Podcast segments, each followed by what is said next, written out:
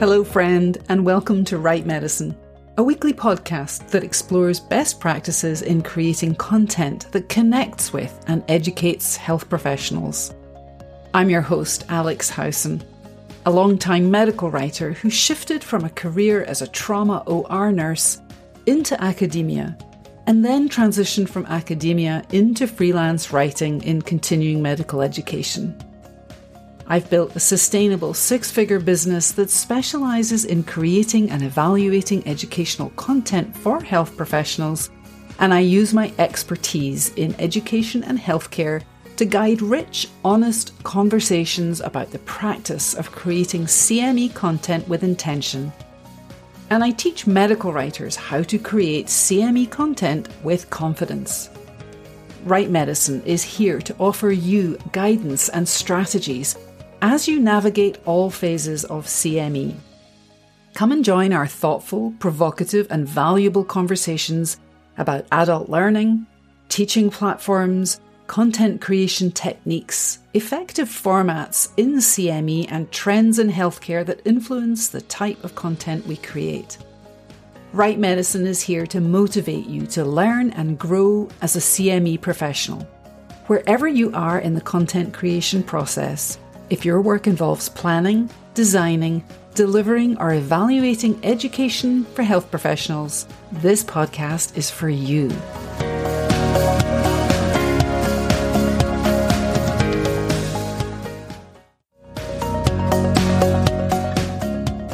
This episode of Write Medicine is brought to you by Write CME Pro a membership driven community that provides skills, scaffolding, and support for medical writers who want to create CME content with confidence. Write CME Pro gives you access to expert perspectives to help you build your CME writing skills, a portfolio accelerator to hold space so that you can create stunning samples to show your prospects, group coaching to help you build foundational and expert knowledge in CME, and more. Write CME Pro is a community for people like you who are ready to grow their CME writing niche, or niche, if that's how you say it. See the show notes for more details.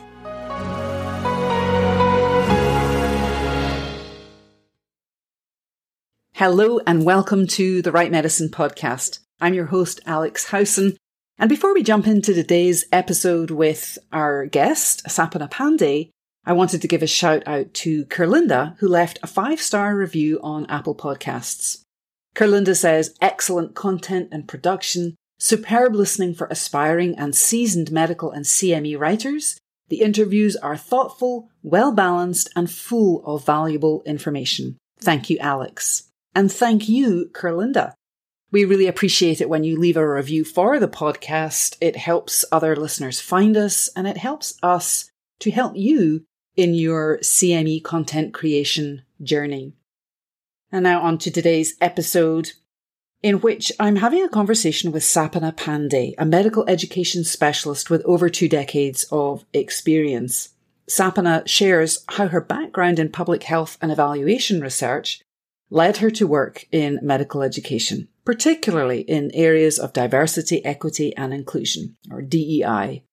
Sapana emphasizes the importance of integrating DEI policies into both continuing education for health professionals and continuing education workplaces.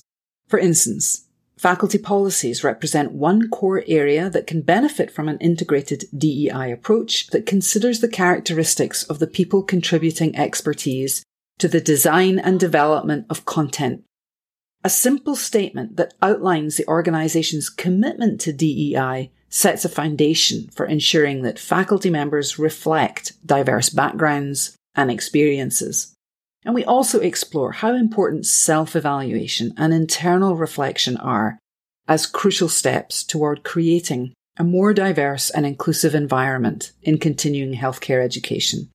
And in that context, Sapana cautions on how to avoid making the assumption that individuals from diverse backgrounds can speak for an entire group in general. And she emphasizes instead the value of cultivating channels to share diverse voices and opinions. Join us. Hello and welcome to Sapana Panday, who's joining us today on Write Medicine. Welcome. Hi, Alex. Thanks for inviting me today. It's good to see you. So let's start our conversation as uh, I usually do by, you know, my question to you is please tell us uh, a little bit about who you are and the kind of work that you do. Sure. So, you know, I've been in the medical education space for over two decades now. And I think like most people in this industry, I kind of just happened upon it and just ended up saying, which was ironic because my educational background is perfect for medical education. So when I was getting my master's in public health, you know, the areas that I was studying, and back then there was this new kind of novel idea. And that was that you can't just do programs. You actually have to assess what it, if it's doing what you say it's doing and they called it hmm. evaluation research. Right. You know, and they were also talking about physician behavior. And then the area that I specialized in, it was called socio-medical sciences. And there was the idea that uh, health is affected by social, economic, and cultural factors. And all of this, you know, this 20 plus years ago was kind of like a little fringe idea. Like, you know, it was all new. and we didn't call it medical education. It was all in the public health realm. But you know, that's what we do today. We do outcomes uh, evaluations. We do we talk about physician behavior change, and the, the area that I'm most in, interested in is really talking about diversity and equity. You know, behavioral, uh, economic uh, factors that affect health and behavior change. So all of those things that I studied all that time ago that I thought had nothing to do with medical education is really what I've been kind of building towards today. It's so interesting that uh, the way that your public health background has kind of informed where you are now. I guess, you know, I did some public health work back in the day as well. And I guess one of the things that interests me is, or I guess the flip side of what you're saying there, it's actually taken a long time for key concepts in public health to filter through to not just continuing medical education, but medical education uh, generally. Is that something that you've that you've seen as well? Yes, I mean, like I said, you know, this was twenty plus years ago, and uh, you know, they were talking about how sociocultural factors determine health, and now we call it, you know, social determinants of health. That's a key phrase that we use you know, I don't think we were using that three or four years ago. And obviously in the public health sector, they were using it, you know, a long time ago. So yes, it's, it's been a little slow in getting there, but, you know, I think that's like with any other, you know, industry. There's a long time lag between academia and actually getting into like, you know, our day to day, you know, work that we do. Oh, that's true. And certainly, yeah, slow diffusion for sure.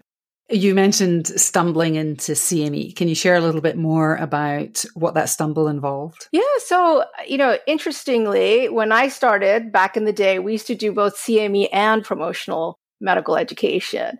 And then when the big divide happened, where, you know, the industry said, you know, we really got to separate the two, they can't be together, I fell on the CME side. And I'm really glad I did because I love it, you know, have no desire to go back to the other side. But I think there's a lot to be learned from both sides. I really, my personal feeling is that CME is ahead of the game.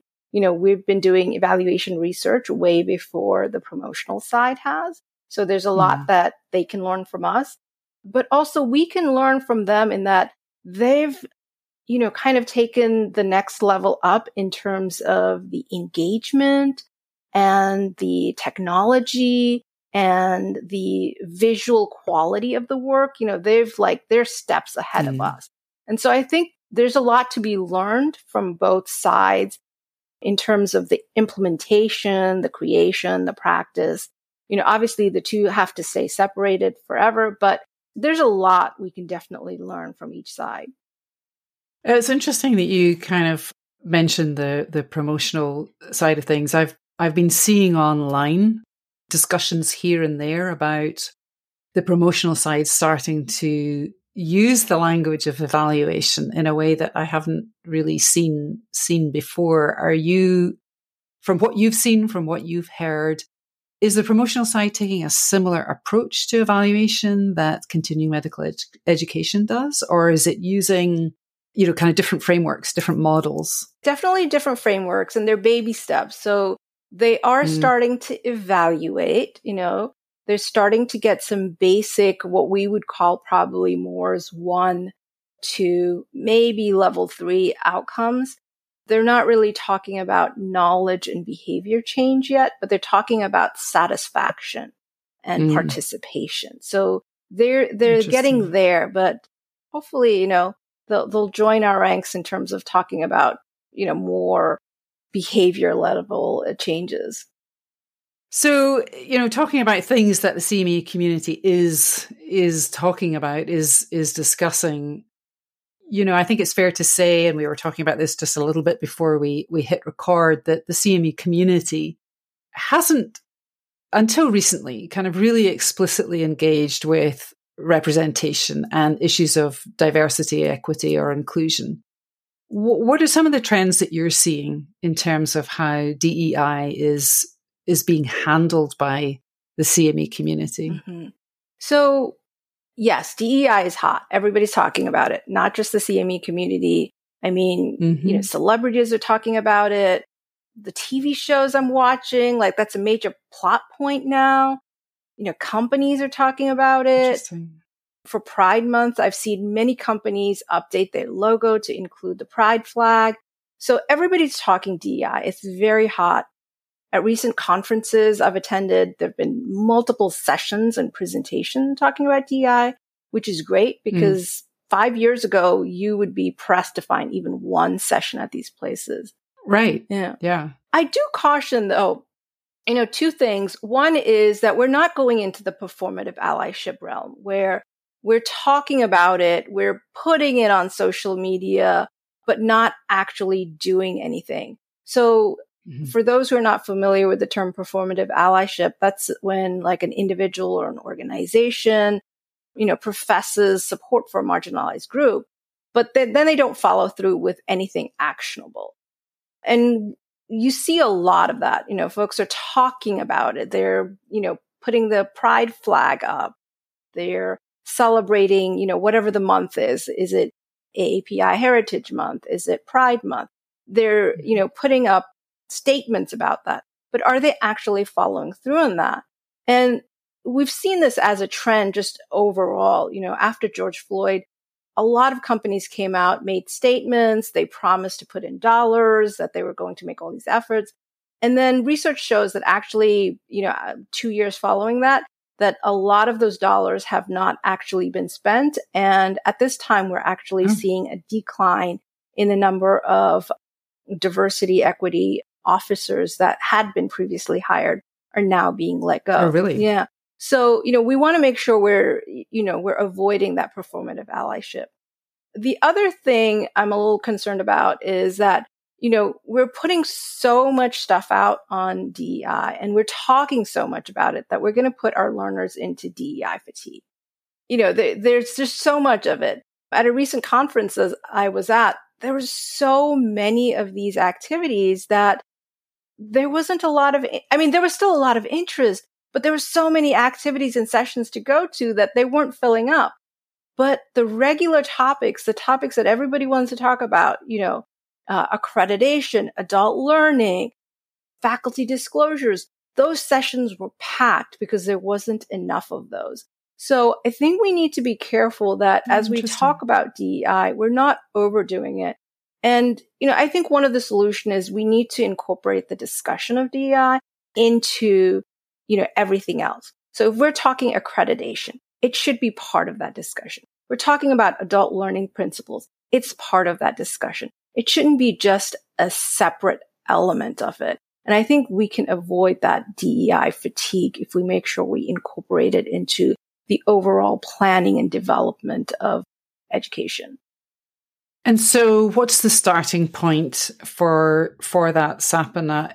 You know, thinking about the education planning process in CME, how do you see DEI being grounded in that planning process? Do you can you share sort of actionable actionable steps that practitioners can take to make sure that it's not it's not performative? Yeah.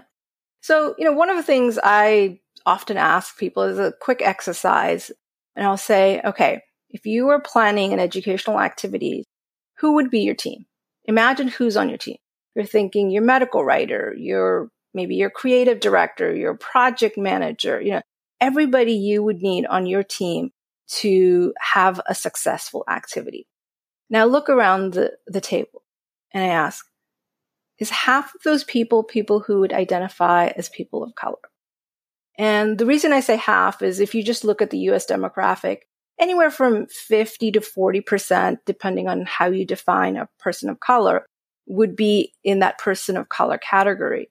And the response I find from most people is, is no. Most of the people sitting at that table would not identify or would not, you know, pass the, the 50% number. Mm-hmm. So we have to think who is creating education? Who are the folks working behind the scene who are writing, who are creating, who are ensuring that the content we're creating is representative of all the different voices. So I think that's one of the things we really need to look at internally. You know, if it's possible, if you have the ability to affect hiring at your company, make sure you have diverse teams. But if not, mm-hmm. there are other things you can still do. One is look at the freelancers that you work with. Consider hiring a more diverse freelance group. Consider the uh, vendors that you work with. You know, make sure that maybe they can bring in the diverse voices that you're lacking. Maybe invite people outside of the team. Like maybe you can invite somebody from your accounting team who usually doesn't work on, you know, project specifics, but maybe they can be part there to add a voice. So it's really important that the people creating the education also is a very diverse group. And when I say diverse, I think people automatically think of, uh, you know, racial diversity, but you know, there's a lot of different types of diversity. We're talking about gender, racial diversity, sexual orientation, body types, uh, neurodiversity. So th- there's a lot of diversity. And yes, you're not going to get somebody to represent every one of those groups. But what you want to avoid is having a monolithic group where it's everybody is the same type of person who is also creating the content. So, you know, that's the first step I say. Look inwardly. The other thing is look outwardly.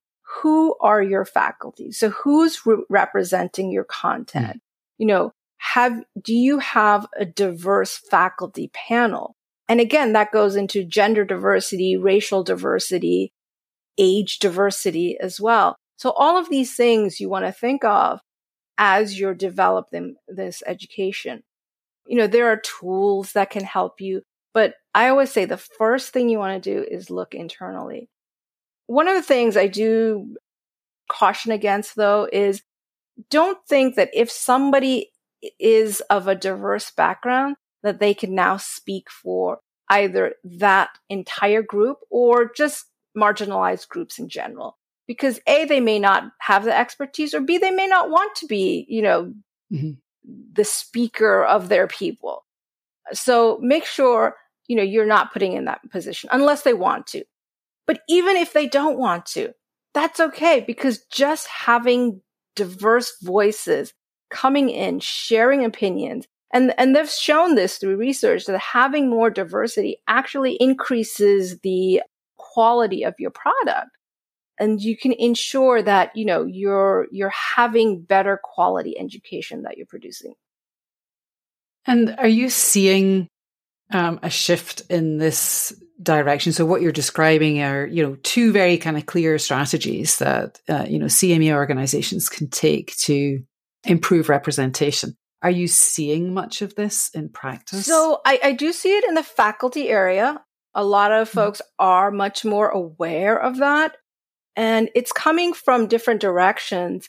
Um, faculty themselves, you know, are asking for diversity. So many top name faculty actually have come out publicly and said they're not going to be part of a MANEL. So if they get invited to be part of a MANEL, and MANEL means all male panel, that they're going to decline that invitation. And then societies, many of the medical societies, AMA, Lancet, if you can look them up, they have set some mm-hmm. faculty policies that says, you know, uh, there has to have gender diversity in the faculty. So they're already asking that that is a requirement of the education that's being created. The area that I think is a little slower in the uptake is really getting that diverse voice in the planners themselves. And, and I understand that, that that's going to take time because you can't just uproot your workforce and, you know, turn them over overnight. That's going to take a little more mm-hmm. time. But I definitely do see it with, you know, faculty who we work with that people are starting to make sure that, you know, they're not having an all male panel anymore.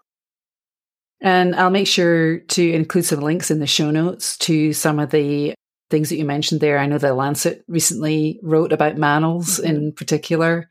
And you and I can have a conversation off air about some other tools or resources that might be helpful to be in the in the show notes. And and just to kind of pop in here to listeners to say if you're listening on uh, Spotify, I, I, have a question for you, which is if you work in a medical edu- a continuing medical education company, are you already starting to implement uh, DEI policies in your workplace uh, setting? Let us let us know because we're kind of interested to hear more about what's going on there in the workplace.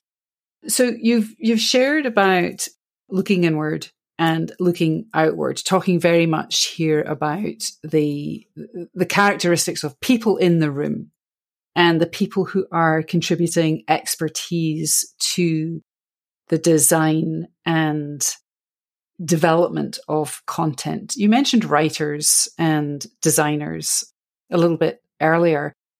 Can you talk a little bit about some of the things that that writers and designers and maybe some other practitioners too can do to actually broaden representation in the content itself? So, for instance, uh, patient cases are something that are used a lot in continuing medical education as a very active and granular way to get learners to actively think and problem solve and, and make clinical decisions around. What are some of the things that, that writers and designers can do to make sure that there's broader representation in, in cases and other types of educational content? Mm-hmm.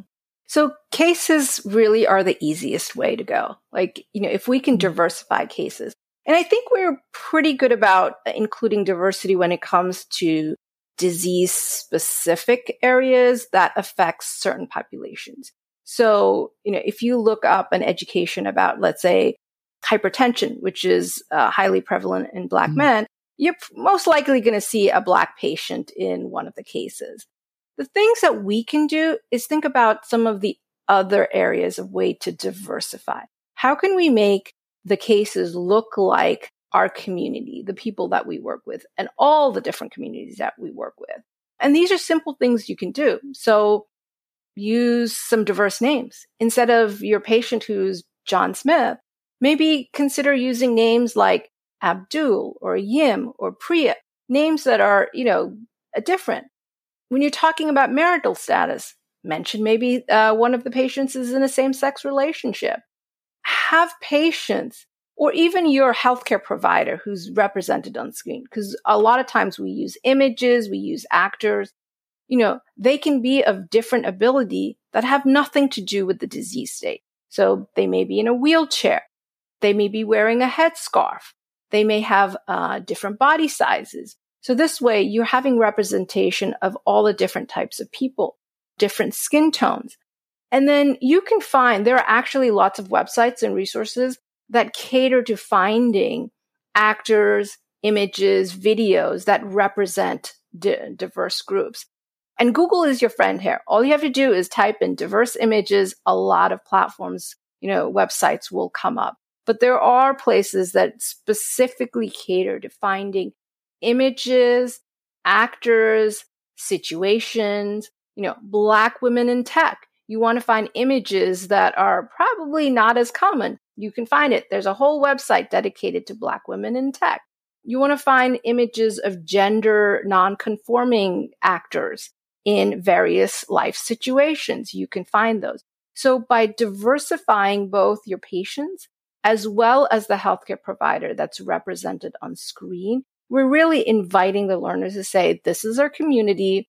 They're all different types and also give them the opportunity to see themselves on screen as well. Mm-hmm. So, you know, mm-hmm. cases, I say this is the easiest way that you can do. You don't have to hire anybody. You know, you're not spending resources. You're doing whatever you already would have done. You're just thinking, let's add a little more di- diversity to this. So, visuals, uh, language, patient characteristics, those are three kind of clear areas where it's very approachable and accessible to kind of bake diversity in. Are there are there mindset shifts that people might need to make in order to really hold diversity front and and center are you and and i guess another way of asking that question is do you see pushback anywhere uh, in terms of broadening representation in education? So yes. The pushback that i see is more of it is we will try. So that's that's the word i get a lot. It, we will try. We will try to have diversity. We'll try to do that. And you know as i say in the the infamous words of the famous Yoda. It's do, do not, there is no try. And right. I think back, you know, when Board of Ed, you know, Board of Ed versus Brown happened, if they said try to integrate schools, do you think that would have happened? you know, mm-hmm. the mm-hmm. try doesn't mm-hmm. work. We have to make a commitment. And I do find people who make that commitment are able to stand by it. You know, make very doable commitments. If you say, we're going to have diver- uh, gender diversity in our faculty, 50% of our faculty will be at least women or non cis faculty. Then you're going to make a commitment to look for those faculty. When you're sitting at a discussion table and say, who should we pick for our faculty? That's going to be top of mind. And I think that's what we need mm. to do. Right now, we, we get a lot of the we will try if if there's a choice between faculty A who's a male and faculty B who's a female, we'll pick faculty B. But unless you're like you, you know you're you're putting yourself to the fire and saying we have to make sure that at least 50% of our faculty are women or non-cis uh, faculty you're not going to actively be searching for that. So yes there is a pushback and i always say push back on that and say make the commitment. Once you make the commitment you can do it. And, you know, I, I always say, we're not going to change, you know, we're not asking you as an individual to change the world. We're asking you to make a small commitment to make a small change. And, and these are very doable. A 50% uh, gender diversity in our faculty is something that is very doable. Making a commitment to hire a, a women owned freelancer that is doable you know, saying you're going to hire your next freelancer and make sure that, you know, they're a person of color, that's doable. So making these small commitments and actually following through on them, I say it's doable. You can do it. But yes, there's absolutely pushback on it. And, and I get the, the, the lot of a, we will try.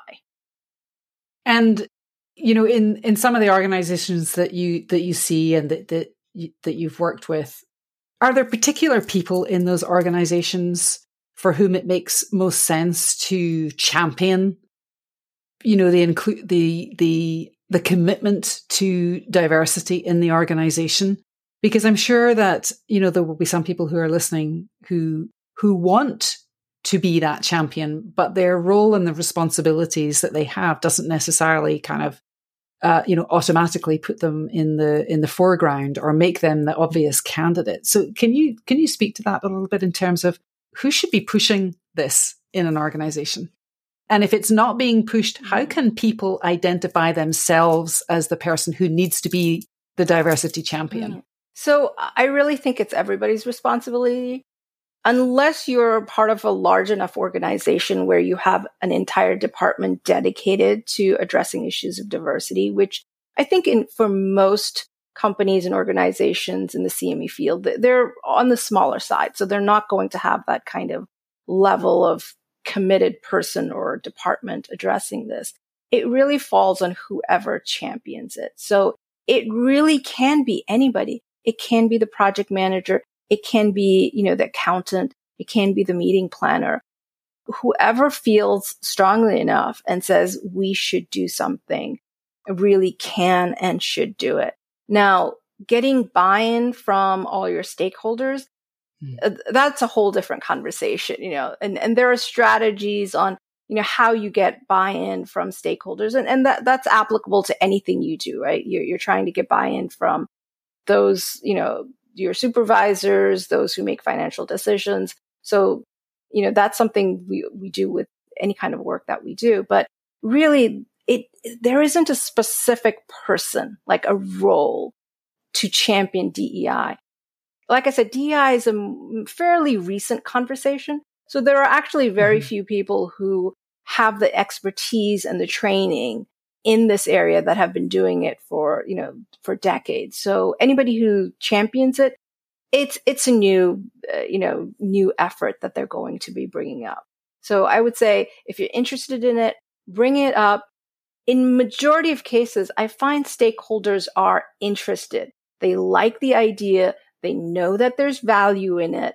Not saying they wouldn't push back with the try, you know, versus the commitment, but they do like the idea of doing something. So it is very unlikely that you'll get pushback saying, no, we're not going to champion this at all. It's just a matter of how much effort they're willing to put into it. Do you think CME organizations need, you know, a kind of clear, excuse me, diversity, equity, and inclusion officer or somebody in that role whose whose job it is to to really kind of push DEI forward? No, no. So I actually I'm a big promo- proponent saying that DEI needs to be part of the education that we create. So, you know, as experts in CME, we have to understand accreditation. We have to understand, you know, outcomes and more. we have to understand adult learning and it's just part of what we what we do and i think part of that is we have to understand dei now are we going to be experts in every one of those aspects probably not and that's fine but i think you know as planners and developers we really need to integrate dei overall and understand it overall by siloing it and having an expert and uh, and an, another person, you know, trying to do this, I think we run the risk of it being the first thing on the chopping board. So when when your budgets are cut, mm. When financially uh, things are going taking a downturn, when you're crunched for time, the first thing to go will be what's easy to exercise out of your project. And if somebody else is managing that aspects, that will be the first thing to go. So I'm a big proponent. It needs to be part of the overall integrated effort and it needs to be everyday folks. You know, the people who are rolling up the sleeves and actually getting the work done need to have a certain level of understanding of DEI. Are there things that we haven't talked about or that, you know, I haven't kind of explicitly asked about that are important in thinking about DEI in continuing medical education? Mm-hmm. Yeah. So, you know, I think we talked about faculty and mm-hmm. faculty mm-hmm. policies that's another area that i you know really feel strongly about that it's it's very easy to integrate make sure you have faculty policies and the thing is you don't have to create it. Somebody else already has. You know like i said lancet has a great no manels policy. You could just probably you know read it up you know adapt it for your organization. There's a lot of resources out there. The Alliance has actually created, uh, put together a list of resources that other organizations have put together. So if you go on their website, look under resources, you'll find a bunch of resources and tools that can help you. So I always say somebody else has eh, done it already. We just have to find it and utilize it to make it work for us. So we'll make sure that there are links uh, in the show notes to to the alliance for sure. And to kind of wrap up our conversation, to somebody who's listening today and thinking about, yeah, this is something that we're not doing in our organization. This is something that uh, we should be doing. Are there three steps that somebody could, da- to, could take right now, today, to start the process of really integrating DEI into all the different activities and steps that go into planning and designing and implementing and delivering continuing medical education? Sure. So, you know, I love to give people doable, achievable uh, goals, you know, something that you can go back and start right away. And the faculty policies are probably the easiest. Set up a faculty mm-hmm. policy, a simple statement. It can be a one line statement saying you will not have an all male panel, that you'll have some level of gender diversity. That's the easiest one. Have that conversation internally with your stakeholders. Say, can we implement a um, faculty policy? The second is diversify your cases. And again, easy one. You don't have to hire new people to do it. Just look at the content you're currently creating, you know, your medical writers who are writing your cases, your art directors who are creating the cases.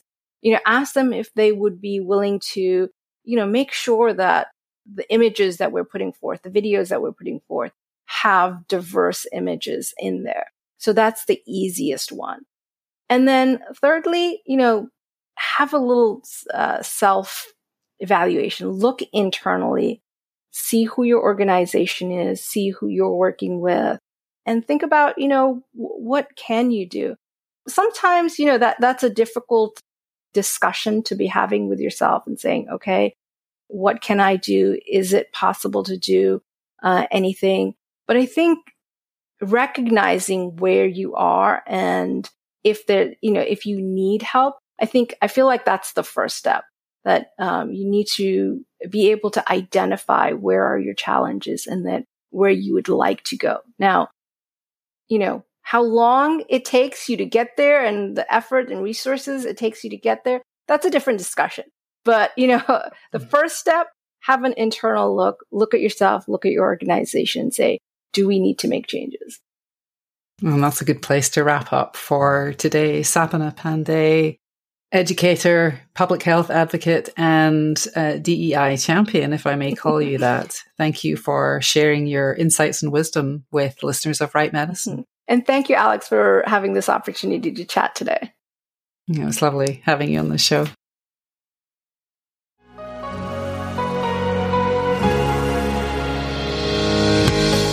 If you'd like to connect with me or today's guest or access any of the resources we talked about, check out the show notes for this episode. They're on my website, where you'll also find additional resources.